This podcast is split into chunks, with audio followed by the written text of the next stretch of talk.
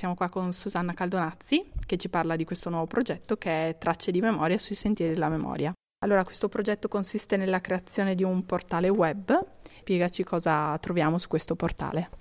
Sì, Tracce di Memoria è un progetto nato due anni fa circa, nelle nostre fantasie ovviamente, e realizzato poi appunto concretamente dopo due anni di lavoro di un team di associazioni che sono l'Associazione Atelab, l'Associazione Terra del Fuoco, l'Associazione Nazionale Partigiani d'Italia del Trentino l'Associazione Accompagnatori di Territorio del Trentino, il Forum Trentino per la Pace e i Diritti Umani ed è stato realizzato con il contributo della Cassa di risparmio di Trento e Rovereto. All'interno del progetto poi abbiamo avuto una stretta collaborazione con la Fondazione Museo Storico del Trentino.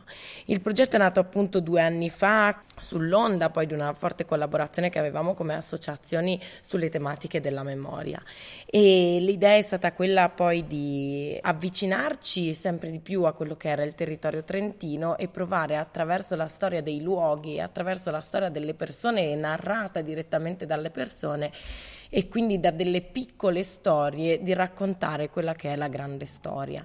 Lo abbiamo fatto attraverso gli strumenti della contemporaneità, quindi abbiamo scritto questo progetto che prevedeva l'apertura di un portale che ora esiste davvero, che è www.tracedimemoria.it ed è appunto una mappatura del territorio trentino attraverso le storie delle persone raccontate in video. Quindi ci sono 72 video, mini video all'interno del, del sito, ai quali si accede per diverse vie, cioè attraverso la cartina del Trentino che è appunto nella, all'interno del sito, attraverso le tematiche che sono elencate, anche quelle sull'home page del sito, e appunto attraverso quelle che sono state le storie delle persone, storie che, di eh, ex partigiani per la maggior parte e proviamo appunto a raccontare quella che è stata la storia del Trentino durante gli anni della seconda guerra mondiale, della resistenza e della nascita della Repubblica.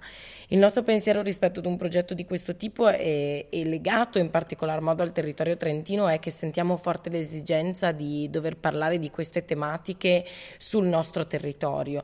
Questo perché nel territorio trentino, anche per questioni legate ovviamente alla storia e al e alla fisicità di questo territorio è sempre stata molto più narrata la prima guerra mondiale. La seconda guerra mondiale rimane sempre un po' più nell'ombra e invece siamo convinti che a distanza di 65 anni dalla da quel 25 aprile ci sia l'esigenza forte di raccontarci che cosa è stato per una rielaborazione che sia legata poi alla contemporaneità e che ci permetta oggi non solo di evitare gli stessi errori fatti nel passato, ma di rileggere il nostro tempo in maniera adulta no? rispetto a quelle che sono state le tematiche legate proprio a, a quel periodo storico. Ora ascoltiamo due delle testimonianze che è possibile trovare all'interno del sito che ricordiamo è www.traccedimemoria.it. La prima è di Aldo Zendron, eh, relativa alla scelta di entrare nella Resistenza, mentre la seconda di Renato Ballarini, che parla dell'8 settembre 1943. Ad esempio, io, vero, dovevo andare a far parte del famoso, non so se lo ha sentito nominare, CST, il Corpo di Sicurezza Trentino. Alla mia età era obbligatorio andarci non ho accettato e non sono andato.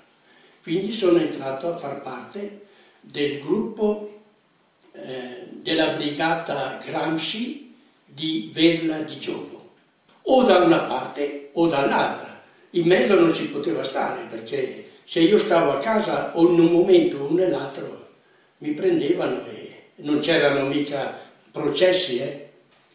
ero un bandito al Tribunale di Trento, nella sala d'entrata, appena su dalle scale c'è quel grande salone, no? in fondo alle scale, c'era un tabellone con i nomi di tutti i ricercati, gli wanted, diciamo così. No? E tra questi nomi c'erano quelli condannati praticamente alla fucilazione se ve li non trovati. Tra questi nomi c'era anche il mio, perché non mi sono voluto arruolare.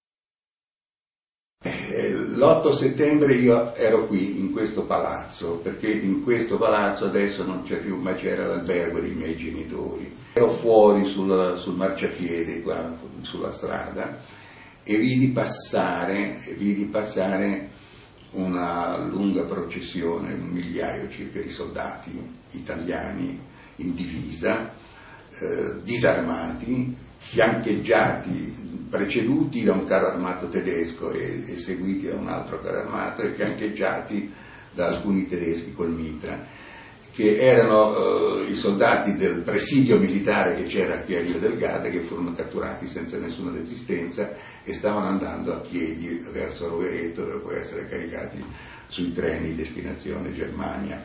E fu per me un nodo alla gola, insomma, era una scena dominata da un totale silenzio, si sentivano soltanto il calpestio di queste scarpe e le poche persone che c'erano erano di pietra, pietrificate come me a guardare con questa angoscia questa, questa scena incredibile.